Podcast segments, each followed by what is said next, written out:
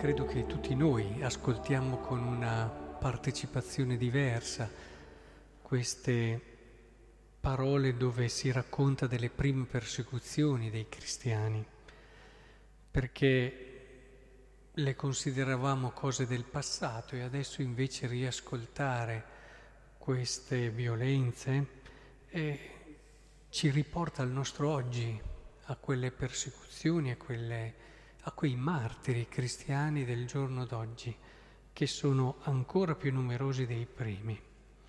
Credo davvero che eh, sì, siamo portati a rileggere e a pregare con una partecipazione totalmente diversa.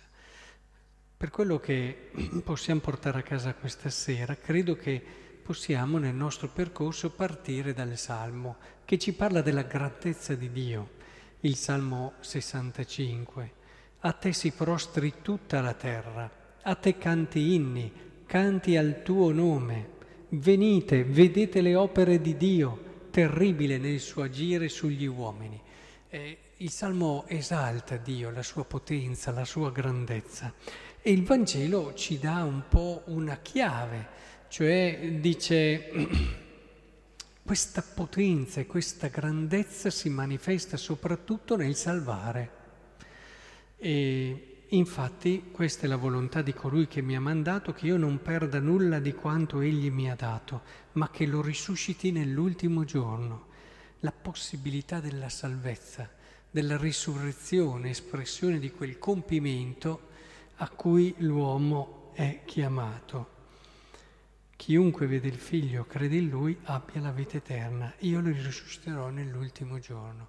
Quindi credo davvero che la parola di Dio ci voglia mostrare il volto salvifico della potenza di Dio. Dio è potente, Dio è grande, ma Dio è potente e grande nel salvare, nel dare a tutti la possibilità di convertirsi, di credere a Lui, conversione come credere a Lui più che adesso lasciare una cosa e l'altra che c'è, ma è più una conseguenza, conversione proprio nel credere in Lui, nella sua persona ed entrare quindi in quello stile, in quell'amore che Lui ci ha donato.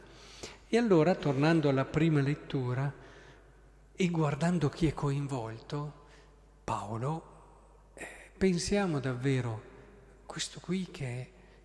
Eh, cercava di distruggere la Chiesa. Sto parlando di quello che è il fondamento, un, diciamo un fondamento, una colonna meglio della Chiesa, San Paolo. In, in questo periodo stava cercando di distruggere la Chiesa, entrava nelle case, prendeva uomini e donne e li faceva mettere in carcere. Può sembrare strano, ma sto proprio parlando di quel San Paolo a cui facciamo riferimento costantemente. Quindi vedete che è possibile cambiare il cuore dell'uomo, che anche là dove non sembra possibile, se ci fosse stato un contemporaneo e gli avessimo detto guarda che quel Saulo lì sarà uno dei pilastri della Chiesa che viene, proprio di quella Chiesa che sta perseguitando, ci avrebbe riso in faccia, ci avrebbe riso in faccia e, e ci avrebbe detto non è possibile ma sappiamo che nulla è impossibile a Dio. Ecco allora che ritorniamo al tema iniziale. Stiamo soffrendo tutti, stiamo soffrendo tutti per queste persecuzioni terribili che vanno al di fuori anche dell'umano. Eppure, eppure non dobbiamo mai smettere di credere, di avere fiducia in questa potenza di Dio che salva e che può cambiare il cuore anche che sembra di roccia, di pietra. Ecco, la nostra fiducia, la nostra fede, il nostro pregare continuo, il nostro offrirci quotidianamente diventeranno, come dire, lo strumento di Dio attraverso il quale potrà operare anche in queste persone che operano questi terribili delitti.